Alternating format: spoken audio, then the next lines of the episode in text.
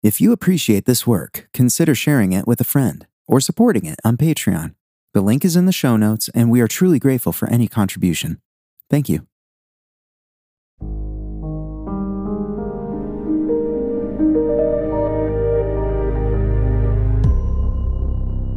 Hello, friend, and thank you for taking time out today to seek God.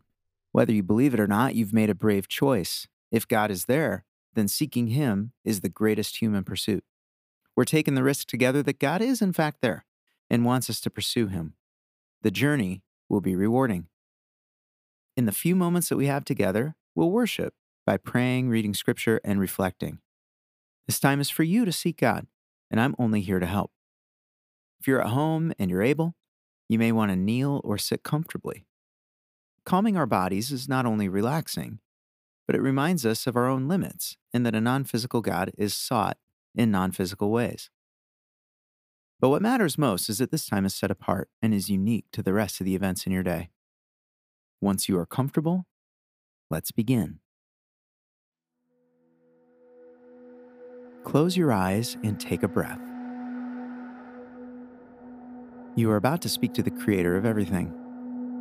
This is not meditation, which is turning inward into yourself, but prayer is intentionally reaching outside of ourselves to the source of everything. We're reaching into the void.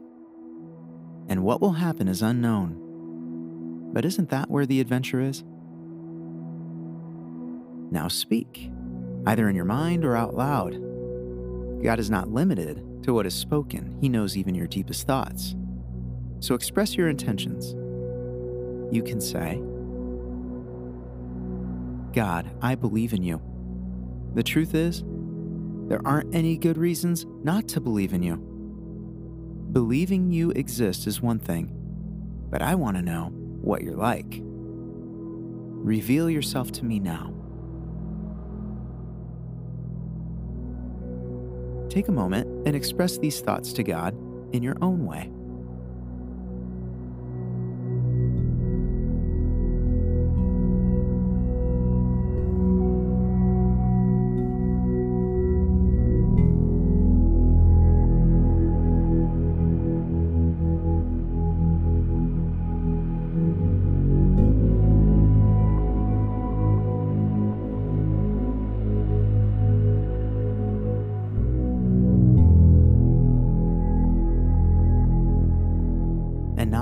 Read Scripture. We look to Scripture because we believe that God has communicated. He's revealed himself to people who have written their experiences down for our benefit. We don't have to understand it or be Bible scholars. What's important is that we receive it and believe that God communicates. Today we will read John 3:16. You've most likely read it. It says, "For God so loved the world that he gave his only son, that whosoever believes in him will not perish, but have eternal life." No doubt you've seen this verse on signs at games or on a t shirt.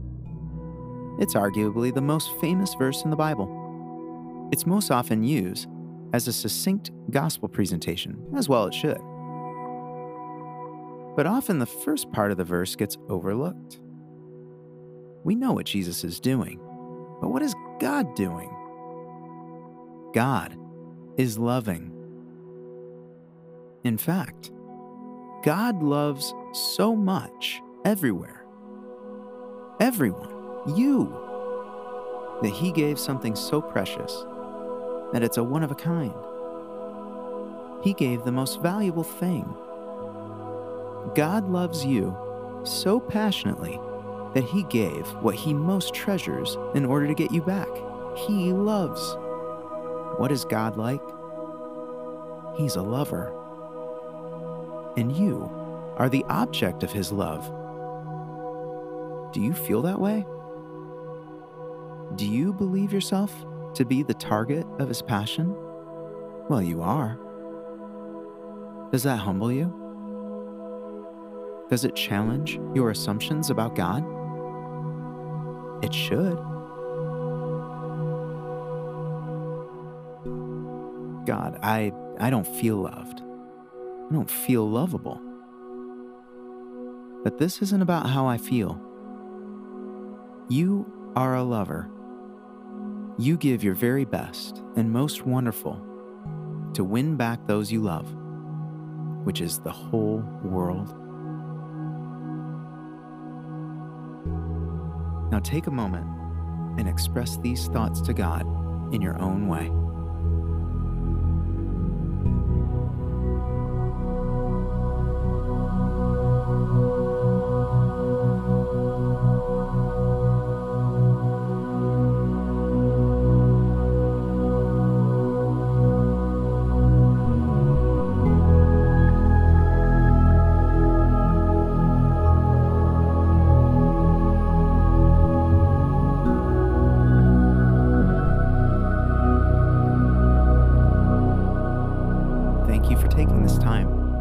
Feel free to stay as long as you like.